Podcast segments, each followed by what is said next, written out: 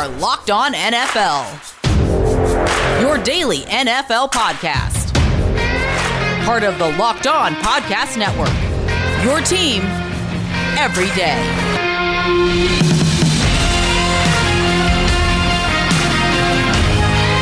That's right. It's Locked On NFL Fridays. We're your new host, Bo Brock, your boy Q, taking over, taking the reins from our friends Brian Peacock and Matt Williamson. You can still go find their great work at the new Peacock and Williamson podcast. Q, what's going on, man? Man, happy to be here. I'm excited about this new journey that we're about to take on. And look, those fellas did a great job and they kind of passed the torch on to us. And I'm just excited about the opportunity, man. And let me go ahead and take the opportunity real quick to let everyone know that today's episode is being brought to you by Built Bar. Built Bar, a protein bar that tastes like a candy bar. Go to builtbar.com and use the promo code locked on. You'll get $10 off your first order. And we'll tell you more about that at the end of segment number one. Yeah, Q, the great host of our Locked On Raiders podcast. I'm a host of our Locked On Arizona Cardinals podcast.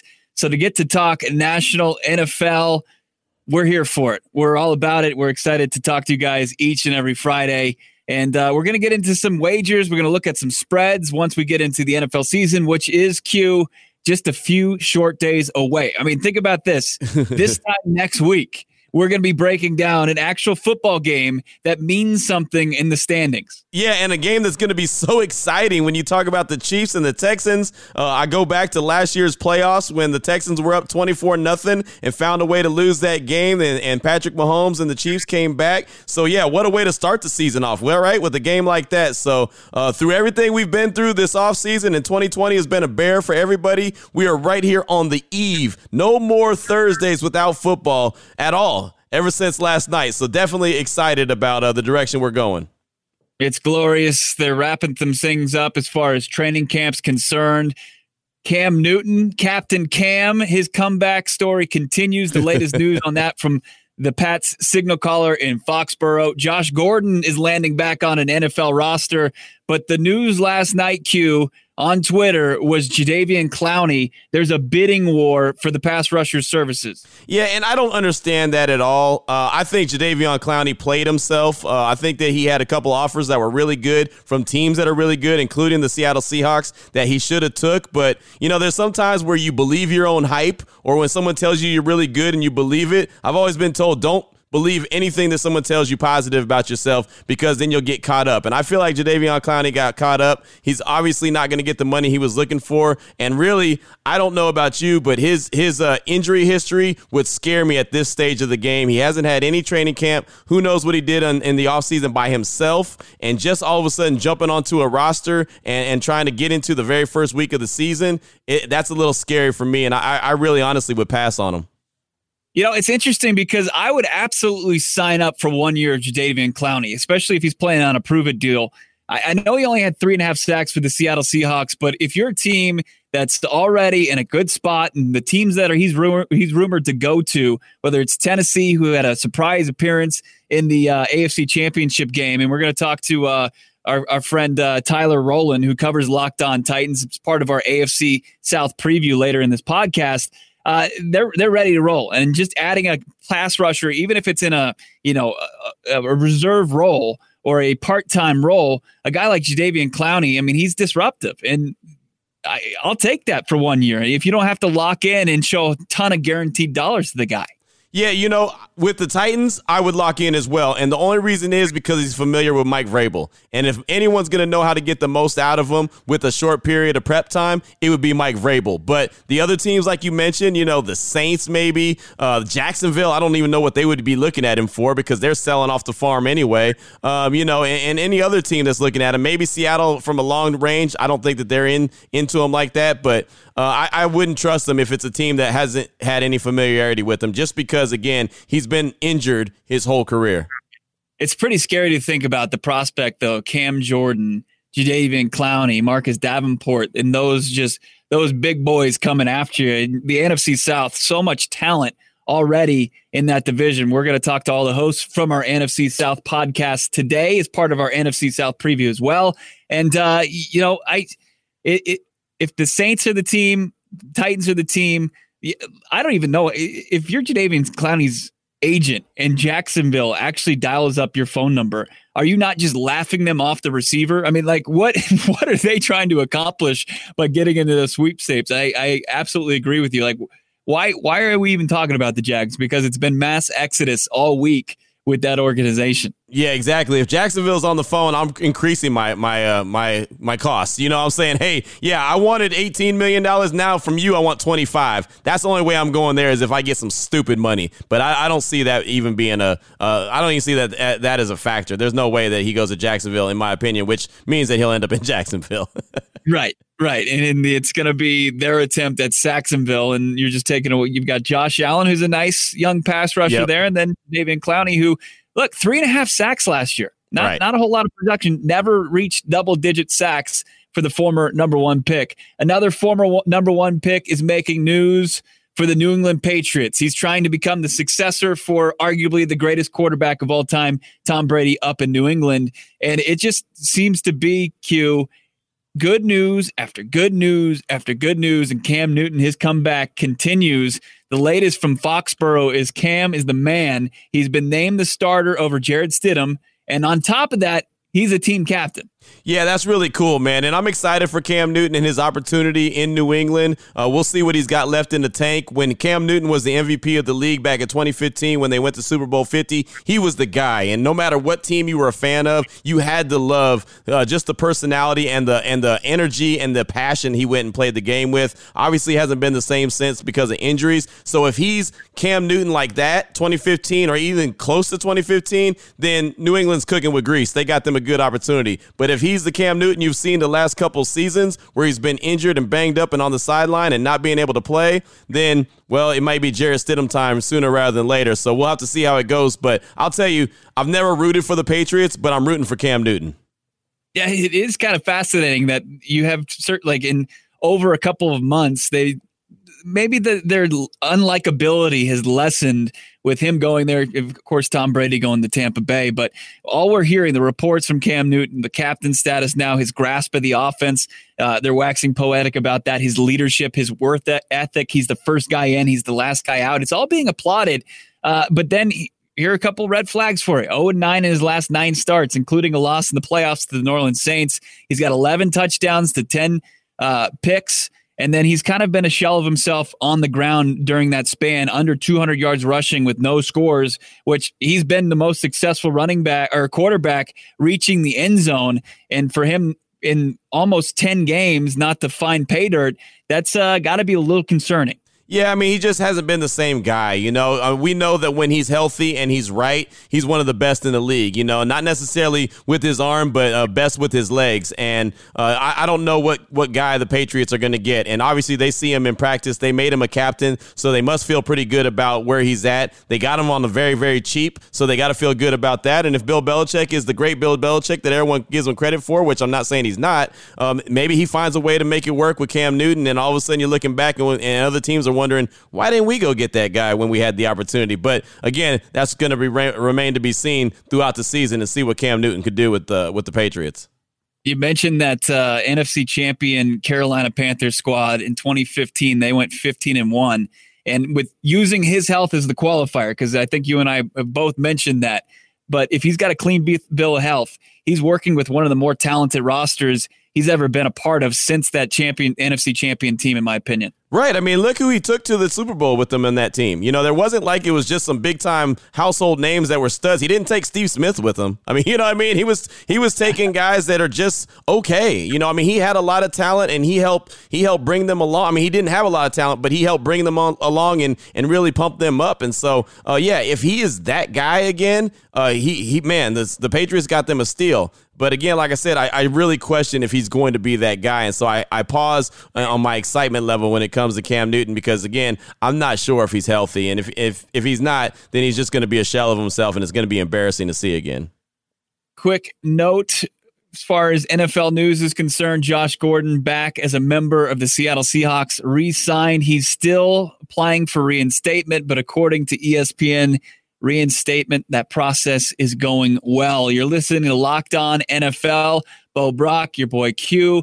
A lot to get into on this episode. We're going to get into our AFC South, NFC South preview, and we're going to kick things off with a team that's getting a little bit of a facelift because one of their stars was sent away, sent packing on day one of free agency. DeAndre Hopkins, no longer a member of the Houston Texans. How's life going to be for quarterback Deshaun Watson after Nuk left Houston?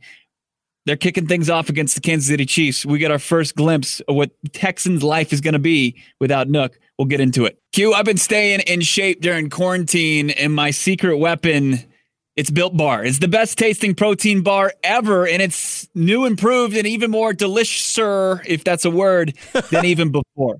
18 amazing flavors, including nut and non nut flavors for those who have a peanut allergy. Six new flavors caramel brownie, cookies and cream, cherry barcia, lemon almond cheesecake, carrot cake, apple almond crisp, add it to the 12 OG original flavors that we know and we love. I surprisingly, I love lo- I love orange. It's a delicious built bar that I was shocked was so good. It's not only tasty, it's healthy. Covered in 100% chocolate, the Built Bar is great for the health conscious person out there. Lose, maintain weight while indulging in a delicious treat. The bars low in calorie, low in sugar, but they're high in protein and high in fiber, just what you need and great for the keto diet. 19 grams of protein for the peanut butter built bar, 180 calories, 5 grams of sugar, 5 grams of net carbs. Right now, head to builtbar.com. Use the promo code locked on, all one word, and you'll get $10 off your next order. That's using the promo code locked on for 10 bucks off at builtbar.com.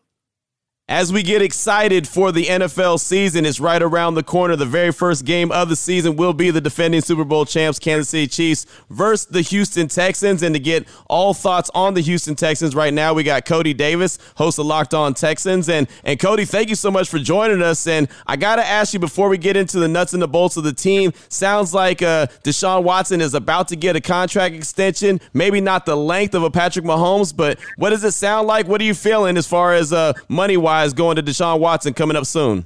Deshaun Watson is on his way to getting a lengthy contract. Of course, it's not going to be the length of a Patrick Mahomes. First and foremost, even he said it himself. He's not expecting a Patrick Mahomes contract because he has not he because he has not got himself to the level of a Patrick Mahomes. With that being said, with the MVPs and the Super Bowl championship, so of course it's not going to be a ten year record breaking. What, what was it, four hundred and something million dollar contract? but it's going to be up there. Hopefully, they could get it taken care of some point during this season. Biggest takeaway is the fact that because we have Deshaun Watson's contract situation, it's part of the reason why we saw guys like Jadeveon Clowney and DeAndre Hopkins walk out the door because everyone knows that Deshaun Watson is possibly about to sign the biggest contract in the history of this franchise. Cody Davis, Locked On Texans, joins us here, Locked On NFL, our AFC South preview. And come next Thursday, what's life look like post DeAndre Hopkins for Deshaun Watson? It's pretty exciting, you know. Just like everybody else, me and my co-host John, who's unfortunately not here, you know, we was blindsided by the trade with DeAndre Hopkins, um, trading him to um, Arizona, trading him to the Arizona Cardinals. But everything that we have seen from this team during training camp, what Bill O'Brien has said, what Tim Kelly, the new offensive coordinator, has said, is really exciting. And my biggest takeaway from the Texans departing from Hopkins, going into this new era, is the Texans offense was kind of you knew what they was going to do. Everyone knew find DeAndre Hopkins, give him the ball and let him go to work. Now you replace him. The Texans now have multiple weapons out on the field. Will Fuller, Brandin Cooks, Kenny Stills, Randall Cobb every single one of those guys can step up. This team is made up with a variety of good targets, and that's just the receiving corps. We didn't even talk about um, Duke Johnson and David Johnson, what they can bring as well. I would much rather have multiple guys who can go out there and be a threat versus having one guy who can do it all sounds very patriot like and obviously bill o'brien comes from that patriot tree uh, under bill belichick. And you mentioned david johnson. Are you getting 2016 david johnson or are you getting the last couple years of banged up and injured david johnson? What are your thoughts and how's he been looking in camp? I don't think David Johnson is going to have the opportunity to return to his 2016 self because I don't think he's going to have that many touches. Because, like I just said, we have four wideouts who can be, you know, that top option on any given Sunday. Plus, he's sharing the backfield with Duke Johnson. But he has looked very explosive in training camp. You know, he he has looked good to me, but at the same time, it's hard to kind of get a feel of what type, what version of David Johnson we're going to get, just because you know you a lot of guys, even guys who are trying to make the 53 man roster, they they could look hella good in training camp, but when the lights are on and when it's time to go out and perform, when you have hopefully thousands of fans screaming your name rather than cheering for you or booing for you, the results might look a little bit different. How hot is the seat for Bill O'Brien going into 2020, and what does he need to do to back up these bold offseason moves? Uh, that that's a tough one, man. You know, to be honest, down here in Houston, there's no in between. Either you love him or you hate him.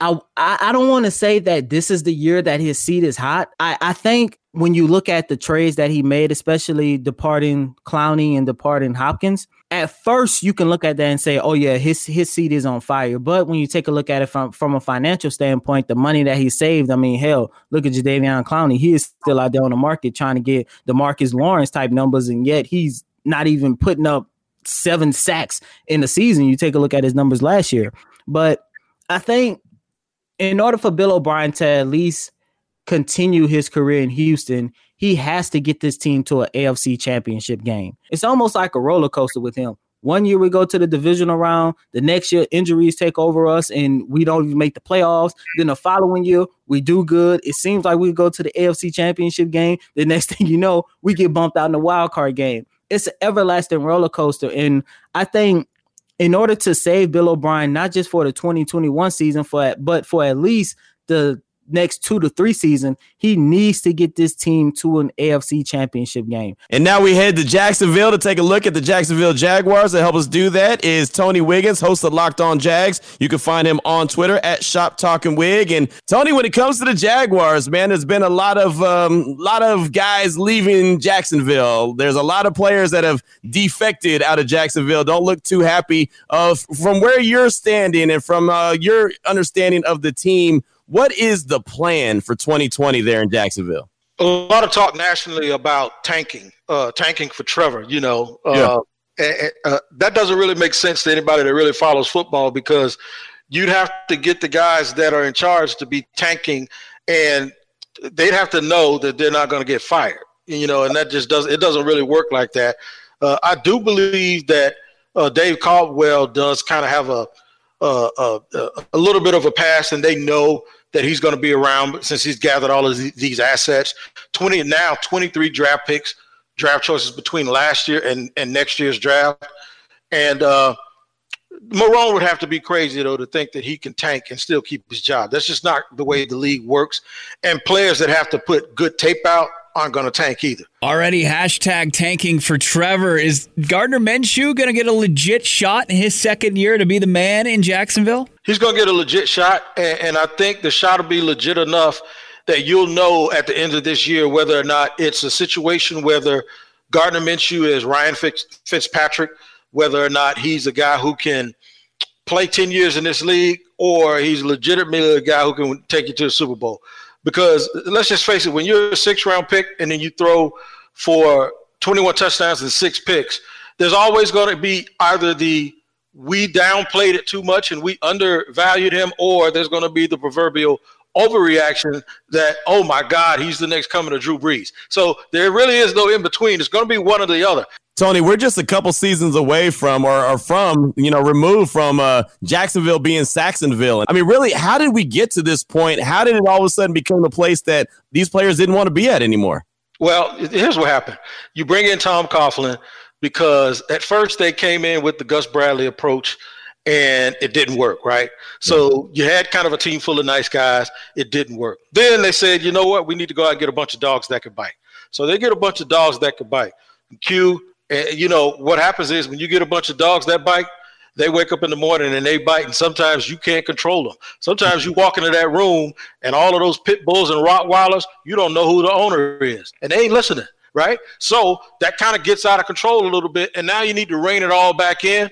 But now you had a room full of nice guys again. So it's always like the extreme. Either we need the Rottweilers or we need the Labrador Retrievers.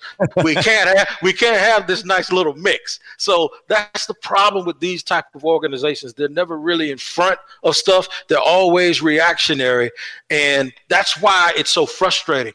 So what's happening is those Rottweilers are now playing somewhere else, and they're happy. You know what I'm saying? Right. The funny thing is, last year Nick Foles came in, and Nick Foles talked about culture. And these people almost ran him out of here because he was talking like Opie Taylor or something. because they're used to that bravado.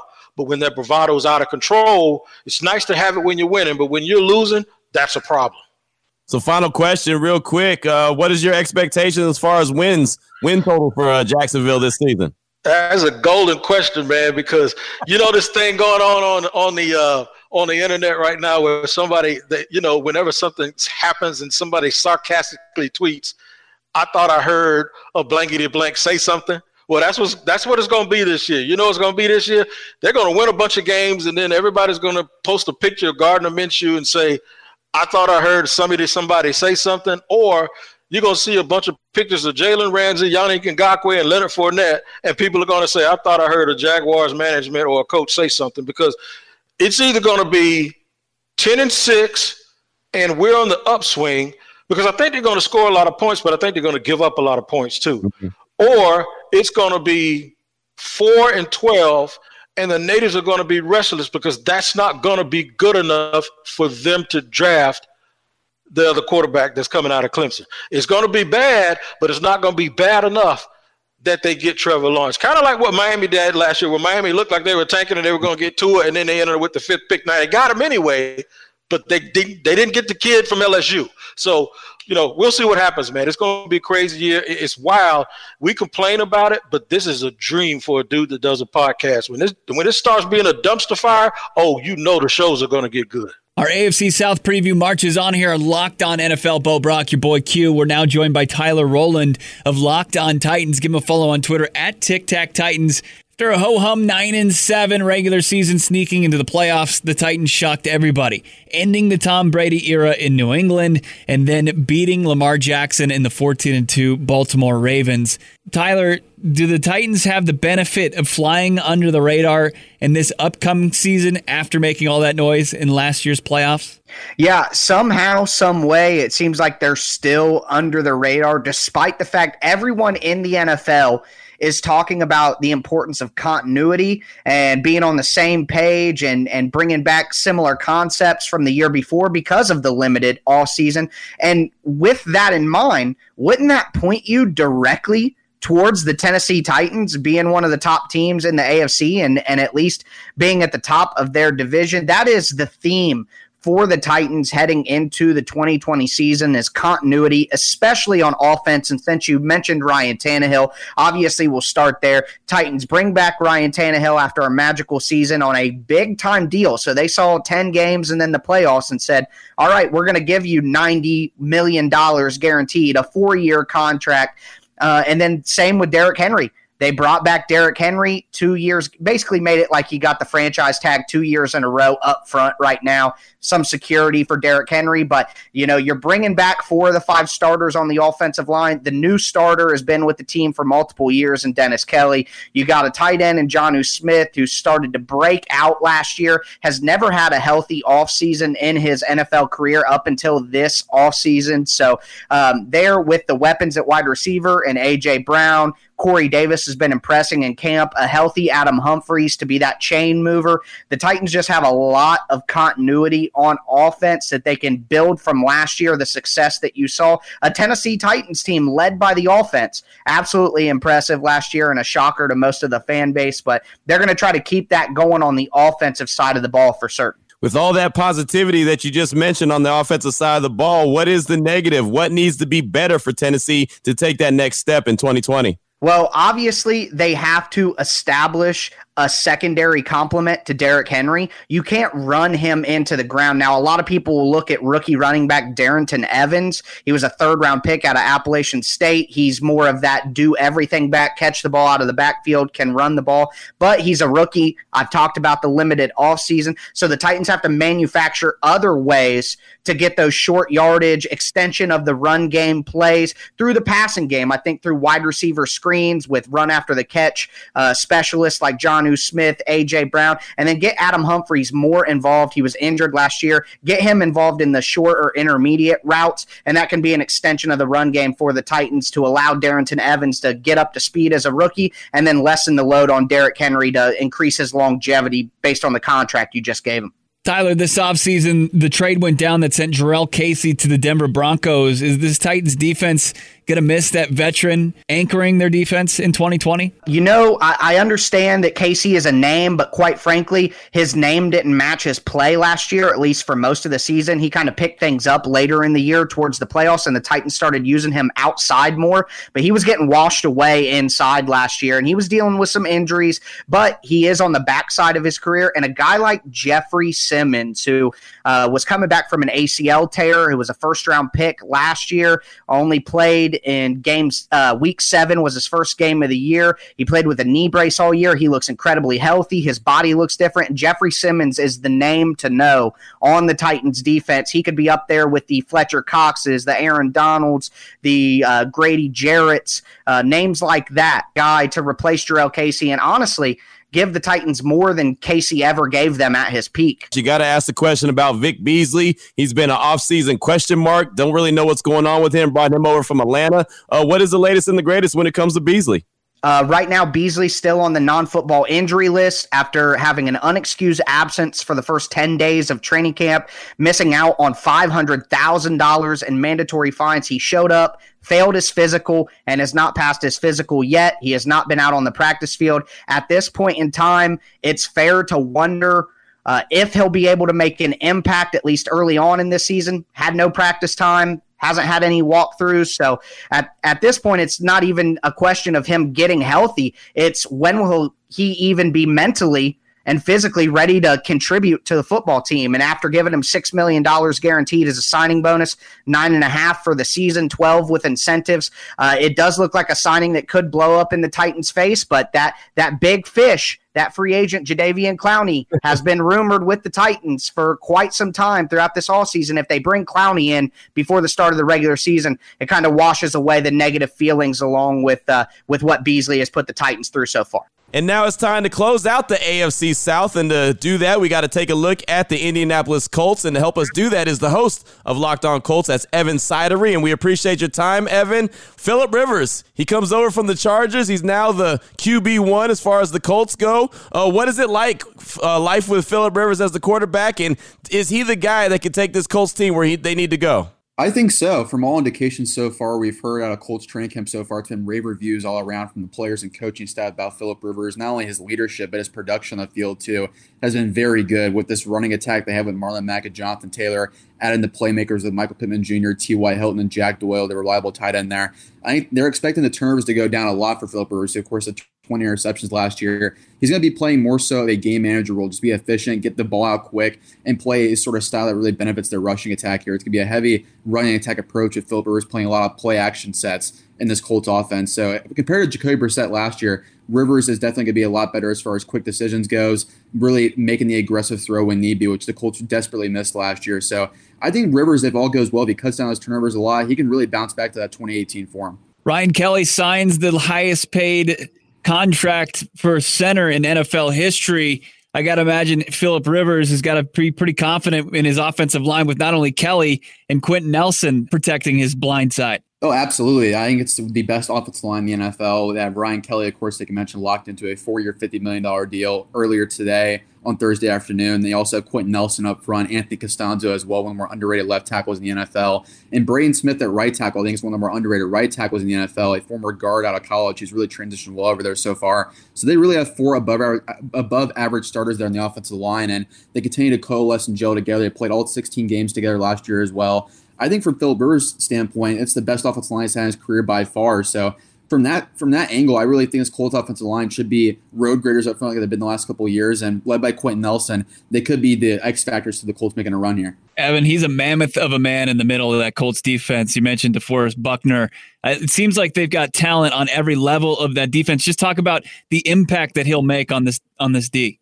It's going to be wide ranging. I think all three levels of this Colts defense are going to benefit. And Anthony Walker, the Colts starting Mike linebacker, mentioned earlier today that the Colts want to have 40 turnovers this year as far as production goes, which would by far lead the NFL the most since 2012, I believe, with the Bears and the Patriots. With Buckner in there, the interior pressure is going to bring is going to be so immense for this these, this linebacker corps too with Walker Darius Leonard is going to be running free, which is going to be a scary side for defenses too. A lot less pressure on the secondary as well with Buckner up front because the secondary got a little bit torched last year at the end of the year. But with Buckner up front, you add in Justin Houston as well, who's a reliable veteran. Kemoko Turay, is an ascending talent up front too as well. This could be a team that could really generate a lot of turnovers, take a lot of pressure off that back end, and be able to be a bully on the trenches, which I think Chris Ballard's been trying to build ever since he's been the Colts GM since 2017. So I think Buckner, if he's on his all pro level, this could be a top seven, top 10 type defense for the Colts in 2020. Flipping back over to the offense real quick, Michael Pittman Jr., he gets drafted by the Colts. How big is that for T.Y. Hilton, kind of taking the pressure off of him as wide receiver number one? Oh, it's immense. Uh, it's huge for Ty because you've seen over the last couple years the types of wideouts they've had next to him: Devin Funchess, Ryan Grant, Donte Moncrief it's been just a really, really poor management of the wide receiver group. But with Chris Ballard the last couple years, they drafted Parris Campbell last year, the speedster of Ohio State in the second round. Unfortunately, he was injured a lot last year, so we couldn't see much of him. But Michael Pittman Jr., six foot four, 225, X receiver, who I think is going to do really well in the scheme of Philip Rivers as well. As, as you all know, Rivers loves to target those big body guys like Malcom Floyd, Mike Williams, Vincent Jackson. I think Michael Pittman Jr. is going to be the next in line there as far as the big bodies go in the red zone. So I think for T.Y. Hilton's sake, it's going to take a lot of pressure off him because the last couple years we've seen either a safety over the top or a linebacker shadowing him. So for T.Y., this could be finally his breakout year since post Andrew Luck. Texans, Titans, they're trying to get back to the playoffs and back to back seasons. Do you envision the Colts disrupting those plans? I do. I truly believe so. I think this Colts team is at minimum a 10 win team. And if all goes well with Philip Rivers and DeForest Buckner, I think this could be an 11 12 win team. I think they could be a team that's right there in the tier two, leading that behind Baltimore and Kansas City. They, they're really built well to it, DeForest Buckner up front, where if they do get into January football, this power run game, this really intimidating defensive line DeForest Buckner up front and Justin Houston, they could be sort of the new Tennessee Titans and improved Tennessee Titans that we saw last year that really just made their hay with the running game and in the trenches and the playoffs in January football. And if they can stop Lamar Jackson, Patrick Mahomes, this team can make a really magical run, in my opinion. Maybe an AFC title game appearance. So that was our look right there at the AFC South. Lots of good stuff right there, Bo. And so now it's time to turn our attention to the NFC South. And to do that, we got to go ahead and take a look at Drew Brees. We got to take a look at Tom Brady. We got to see what's going on in Carolina. And of course, we got to see what's going on with the Atlanta Falcons. The NFC South is up next here on the Locked On NFL podcast. Our AFC NFC South preview continues here. The new Locked On NFL podcast. Bo Brock, your boy Q. We're now joined by our friend Ross Jackson at Ross Jackson Nola on Twitter, the host of Locked On Saints. And Ross, 13 and 3, but another disappointment in the playoffs for the Saints team. Brees is back. How loud is that clock ticking for the Saints team? Oh, it's loud.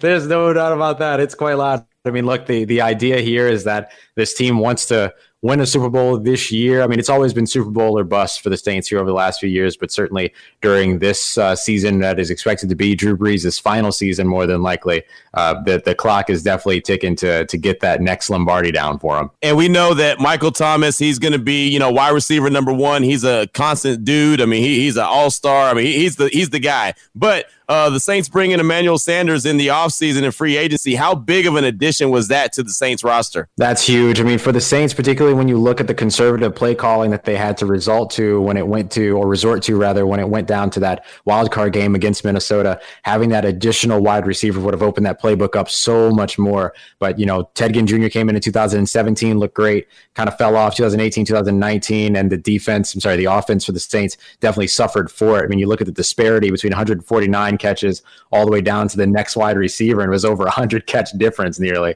uh, there, or over 100 catch difference there. And so, uh, you know, Emmanuel Sanders gives you somebody that can bring in over 50 catches opposite Michael Thomas at the wide receiver position, in addition to the rest of the weapons that the Saints already have on this offense. Ross Jackson, locked on Saints, another member of that offense. Alvin Kamara has been trending this week. Is it important that this contract dispute not linger in, into the regular season? I think it's probably more important for Alvin Kamara, who, look, he's a running back. He needs to get his money as soon as possible, right? Because we know the shelf life of running backs can be affected any given week and any given Sunday and the NFL. And so for him and his people, it's very much about getting this contract done before the season begins. For the Saints, if he's going to play in 2020 no matter what, then they're in a pretty good position here moving forward. So, I, but I do think that both the Saints and Alvin Kamara are intent upon getting this deal done before the regular season begins, so they can lock him down and have that long term uh, go to guy at the at the running back position for Drew Brees' final year, and to help bridge the gap to whoever the next quarterback is in the Big Easy as well. Ross, I cannot talk Saints without asking on the defensive side of the ball about Marcus Davenport. I was at the draft when the Saints traded up for him. I kind of was shocked when it happened, but mm-hmm. uh, what are the what is the return on Marcus Davenport, and how big of a year should this and could this be for the young man? Well, we often call him two firsts uh, here in New Orleans because the Saints gave up two first round picks for him. So two first, um, you know, is is so far the return has been good when he's on the field and producing. The issue has been injuries over the last couple of years. He had a turf toe injury that kept him out for a couple of uh, a couple of games, about five games. His rookie season last year, he had a Lisfranc injury that ended his season prematurely the expectations of him are high coming into this 2020 year. He's bulked up. He's up to 280 pounds now, which mm. is great because he's bulked up to that which has helped him big time in the in the run game. But as a pass rusher, he's maintained his agility, he's maintained his speed and his quickness, his short area quickness, all the things that made him stand out as a pass rusher out of UTSA. So he's maintaining that area of his game while also putting on some weight and putting on some bulk, so he can continue to be effective in the uh, in, in sort of the run defense side. If he can stay healthy all season, he walked away with a little bit over six sacks last year. Uh, they want to get him as close to double digits as possible opposite Cam Jordan, and they have a very talented defensive line to distract and help him do that. Ross, real quick, let me just ask you about fans in the stands and the fact that there won't be uh, uh fans in the stands across most of the NFL. And mm-hmm. I know Saints fans always take care of business at home, but then they travel as well. Uh, they travel really, really well. Uh, how big of a deal will that be to not have that big fan base each and every week like the Saints are used to having? Yeah, I mean it's a pretty big factor at home. The Saints have fortunately been very good away from home here recently, better than they have been in the uh, in the less recent past. So that certainly helps them in terms of playing in something that might feel a little bit more like a neutral uh, neutral zone or neutral uh, sort of space. But the fact of the matter is that you know any team is going to miss their home fans if they don't have them. So the Saints for sure will open up the season against Tom Brady and the Tampa Bay Buccaneers, and now Leonard Fournette and the Tampa Bay Buccaneers without fans in the stands. And then uh, the second game against the as they host Aaron Rodgers and the Green Bay Packers in Week Three is up in the air in terms of trying to get a rotation of season subscribers in and season ticket holders in. So we'll see how they continue to increase the numbers over the year, but they'll certainly open up in what is a wild situation to watch Drew Brees and Tom Brady open up a season with nobody there to see it. True. We are now joined by our friend over at Locked On Bucs, David Harrison. Give him a follow on D Harrison82 on Twitter. He co-hosts the Locked On Bucs podcast with James Yarcho. And David, this has got to be the most interesting team in 2020 Tom Brady, Gronk, now Leonard Fournette, and everybody's favorite fun uncle, Bruce Arians. But let's start with that hot topic. How does Fournette fit in Tampa? You know, I mean, if you look back to what the Tampa Bay Buccaneers tried to do with their running game last year, you know, as Peyton Barber coming into the season as RB1, Ronald Jones was the change of pace guy, the agility guy with more speed that could complement Peyton Barber's more fall forward bulldozer type of running style. But it really just didn't work out. And Peyton Barber eventually lost that RB1 status. Ronald Jones eventually took over. And in a very small, you know, relatively small starting role as a running back there for the Buccaneers, did some good things. We saw some growth out of him, not just as a running back, but also in the passing game. So a lot of excitement for him coming into 2020 as that true number one running back. And then they bring in Shady McCoy a couple weeks ago, you know, a guy that you think can mentor him and everything else. And then very rapidly, you know, Leonard Fournette goes from being a Jacksonville Jaguar to rumored to, you know, the Bucs are interested, and now all of a sudden he's on his way to Tampa.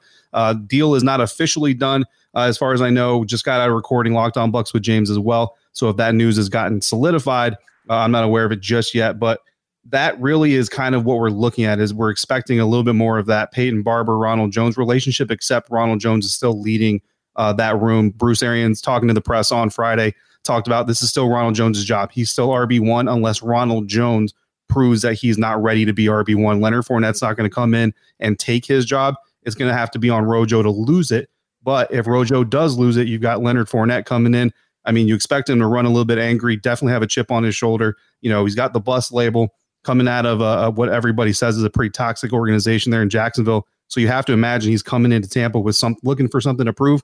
One year deal, so he's going to be a free agent next year looking to make money off that whole transaction. So we expect a motivated guy, but we do expect Ronald Jones to, to still be the number one guy in Tampa. So you got the running backs, you got the quarterback, you got the weapons on the outside. Is the offensive line led, led by Tristan Wirfs? Is that where it needs to be for this team to be successful? Yeah, I think when you when it boils it down to, it, I mean, Tom Brady can, you know, he, he's he's a cerebral quarterback. He knows how to read every defense that any defensive coordinator can throw at him. But at the end of the day, with any quarterback, if he doesn't have time, it's just not going to happen. And and people have talked about it over and over again, especially this offseason, that Tom Brady really struggles the most when they get pressure up the middle. So as much as everybody wants to, you know, focus in on Tristan Wirfs, the rookie at right tackle, and then Donovan Smith, the the very embattled left tackle over there, I think really the the biggest focus is going to be on Ali Marpet, Ryan Jensen, who had a better year last year than his first year with the Buccaneers, and then Alex Cappa, who's kind of the unknown guy on that offensive line, doesn't really get a lot of press. Came into training camp this year looking better physically, looked more built to be an interior offensive lineman than he did last year. And uh, from all reports coming out of training camp, he's doing a really good job. So if that interior can do really well, it's going to help take a little bit of that pressure off of the outside guys, the tackles, because we already know if you try to bring pre- bring pressure around the edge on Tom Brady, he already knows how to pick you apart. It's that up the middle pressure that the Buccaneers really need to focus on. And it looks like that unit, that three man unit up there, is ready for the job. Yeah, it sounds like Byron Leftwich, Bruce Arians have an embarrassment of riches on offense. And that wasn't even the problem last year, David. You had 28 points per game, but then you look at the other side of the football 28 points per game in 2019 scored against the Bucs. Did Jason Licht, the general manager, give defensive coordinator Todd Bowles enough to turn this defense around, especially that secondary in 2020? Yeah, I mean, I think Jason Licht, honestly, you know, I'm not privy to those conversations, obviously, but I kind of feel like going into the offseason, Jason Licht probably sat down with Coach Arians and Coach Bowles and said, what do we need on this defense to really take it up a notch next year? And I feel like Todd Bowles looked at him and said, you know what? Maybe give me one more youthful, uh, versatile tool that I can use in the secondary. Other than that, I'm good. Bring back my starting 11 because that's exactly what they did. Every starting player from that defense 2019 is back for 2020. And we've had Carmen Vitale on the show recently, another Buccaneers staff member and then Scott Smith, the senior editor of Buccaneers.com, and, and everybody's reporting that that defense looks more creative now than it ever has before. And I think that second year with the same starting group, adding a Swiss Army knife like Antoine Winfield Jr. just gives Todd Bowles many more options to work with. We expect more from Devin White as a pass rusher, expect more from Lavonte David as a pass rusher. So in year two, even though it's going to look the same, we think Todd Bowles is going to take that to the next level by building on that platform that he built in 2019. David, are the Bucs the team to beat in the NFC South in 2020? The Saints are the team to beat until they are beaten. I think the Buccaneers could definitely become that team that beats the New Orleans Saints, unseats them as early as uh, nine days from today. But we'll see how that happens. But before the Buccaneers can really truly become the team to beat in the NFC South, they've got to unseat the Saints first. That's step one. Week one's your opportunity to do it. Go in there, slay the king, and take the crown. Now we got to turn our attention to the Carolina Panthers. They got a new head coach. They got some new pieces there on the team, and and to help us dissect the Carolina Panthers is Bill Rossetti, host of Locked On Panthers. And Bill, uh, Matt Rhule, first year head coach. Uh, what are the thoughts there in Carolina about what he's got going in into the season of 2020? Everybody's excited. You know, nice fresh start. You know. Uh, kind of getting over all the mess that we saw over the last couple years. It's a you know brand new team as we as we saw. It's a you know complete rebuild, completely hit the reset button. But it, it's a fun time. I mean, there's definitely light at the end of the tunnel. You know, there's no, uh, it might not be immediate, but we know Matt Rhule's track record with Baylor and Temple turning them into contenders in a couple of years. And I think Panthers fans feel the same thing is coming uh, in Carolina. I mean, they gave him a seven year deal for a reason. They're giving them the time to just get that, uh, get that, get that rebuild going. So we're excited, man. It's, it's going to be a fun time here. With all that change, including Rhule, offensive coordinator Joe Brady, and quarterback Teddy Bridgewater, I got to imagine the expectations are different than just wins and losses and maybe more so on development. Exactly, Bill. I mean, nobody here is expecting the Panthers to win like 9, 10, 11 games. Like we we know this team ain't going to be a contender. I think about 6 and 10 might be kind of the ceiling for this team. It's really just seeing a lot of these young pieces and just watch them develop like you said, especially on defense. I mean, you know, we saw for the first time ever uh, a team spend all seven of their draft picks on defense. And I've been on record on the podcast saying that I think within the next like three or four years, I think potentially all seven of these draft picks could eventually work their way into starters. So really, it's just seeing how these young pieces develop, and especially guys like you know, uh, obviously their top pick Derrick Brown and Yetur Gross and Jeremy Chinn, how they kind of adapt and how quickly they adapt to the NFL game. And you know, certainly it's going to be a, a tough challenge because I mean you've obviously got three great offenses that you're going up against in the NFC South. So these guys are going to kind of be thrown to the wolves. So it's just those rookie rookie growing pains that these guys are going to go through. But I think eventually down the line, things are going to start to gel together once things settle in a bit for all these guys once they get the rookie jitters out of the way. So again, I, I'm I'm excited to see these young guys go. But yeah, obviously, you know, wins and losses, not really. Uh, not really highly expected. But Teddy Bridgewater and Joe Brady, I mean, there's a lot of excitement there too. I mean, you know, Teddy Bridgewater coming over, he uh, we know he's throwing the ball well. We saw what he did in those five games against the Saints or uh, with the Saints, excuse me, last season. And you know, Joe Brady's going to bring his dynamic offense to a team that already has a bunch of playmakers. So uh, really excited to see how how he utilizes all these guys. I mean, Robbie Anderson has said uh, he's pretty much thriving over uh, or really excited over the playbook. So I think there's a you know some intrigue in this team just in terms of you know some of the storylines and just how uh, how this team embraces the rebuild. What What are your thoughts, real quick, on the offense and all these new pieces that you're talking about? We know Christian McCaffrey; he's the constant, constant, and, and he's going to do what he does. But how quickly can all these new guys get on the same page? Because there's a lot of new parts there. Yeah, exactly. And that was always one of the biggest questions with this team too, especially with, you know, the whole pandemic and a lot of these teams not having a uh, a true off season. So these guys really didn't get out of the gate until training camp. But from the looks of, th- you know, from the sounds of things, uh, everybody's starting to gel together pretty well. Teddy Bridgewater's been doing a nice job of kind of leading the offense, and you know, Robbie Anderson has kind of settled in well. Ian Thomas has had some good days. I'm excited to see what he can finally do now as the number one tight end. The biggest issue is just, you know, how is this offensive line going to gel together? Obviously, new pieces at uh, the two guard spots. You know, how are they? Uh, how are they going to get filled in, and how productive are these guys going to be? But I mean, like I said, I mean, you you look at Joe Brady and what he's basically going to bring over from LSU and with the Saints, and he's got a bunch of playmakers and you know, when in doubt, just give it to McCaffrey. I think you're gonna. that, that's really what it's gonna come down to in Carolina. Um, but I think they're not going to be afraid to let Teddy chuck it once in a while too. So I'm excited to watch this offense. Bill, real quick, wise guys saying the over under for wins this season's five and a half. What are you taking?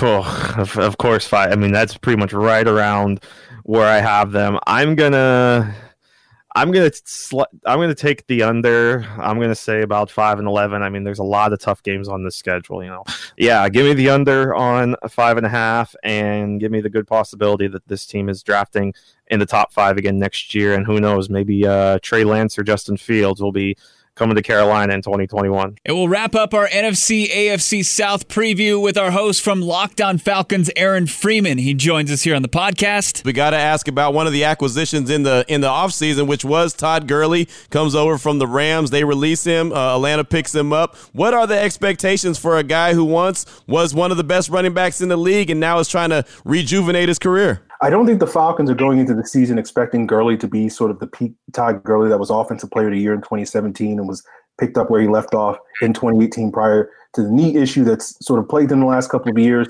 But I do think the Falcons are really expecting Gurley to provide that balance that was been sorely lacking in this offense the last couple of years. One of the big reasons why they fired Steve Sarkisian after the 2018 season was because of the lack of balance in the offense. The Falcons ran the ball the least in the league in terms of their percentage of plays that season. They wanted to hire Dirk Koetter to restore the uh, running game, and they didn't really get that. They got a minor improvement, but they still had one of the weaker running games in the NFL in 2019. So the expectation is Gurley's not going to necessarily be the guy that's going to carry the offense like he did in LA with the Rams for several years. He just needs to be a guy that can complement this Falcons passing attack and really just give them some balance on the ground, keep the offense on schedule in early downs, and be the asset that he's been over the years as a third down receiving option and pass protector. We're talking to Aaron Freeman, of course, the host of Locked On Falcons, Atlanta in one of the stacked divisions. Of course, you're looking at a strong QB class in the NFC South, but let's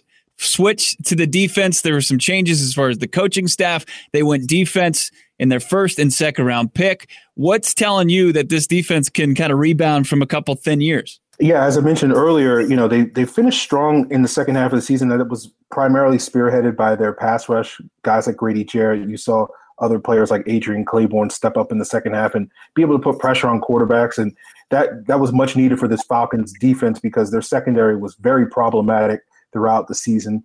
Um, and you know they have a young secondary. They're hoping that the hiring of uh, defensive backs coach Joe Whitt Jr., who had a lot of success coaching up some young corners in Green Bay for a decade, is going to help improve some of these young guys. You mentioned AJ Terrell, their top selection. He's going to sort of be asked to come in and be that number one corner, filling in the shoes of Desmond Trufant last year. But a big reason why their secondary struggled was Trufant missed half the season. Keanu Neal missed most of the season with injury. They're getting Neal back. Uh, if, if Terrell can step into Trufant's shoes, and then when you couple that with what is expected to be an improved pass rush with additions like Dante Fowler in free agency, as well as the second round pick and Marlon Davidson on the interior, the team with guys like Grady Jarrett, as well as Takk McKinley.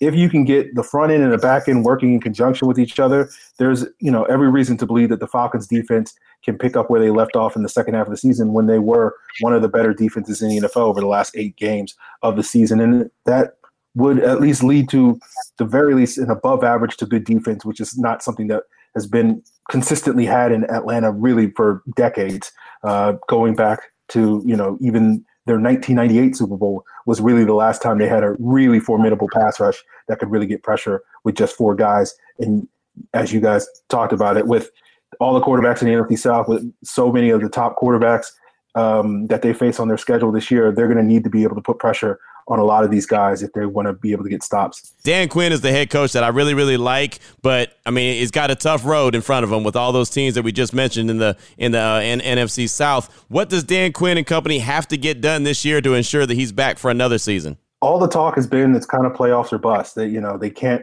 miss the playoffs for the third year in a row. The fact that Dan Quinn was able to survive, he became the first coach under Arthur Blank since he became the Falcons owner in 2002 to be able to keep his job after missing the playoffs two consecutive years. So th- there's really no expectation that he'll be able to get that if he misses the playoffs for a third consecutive year. So, you know, Dan Quinn's on a bit of a warm seat uh, this upcoming season. They're going to have to get off to a fast start.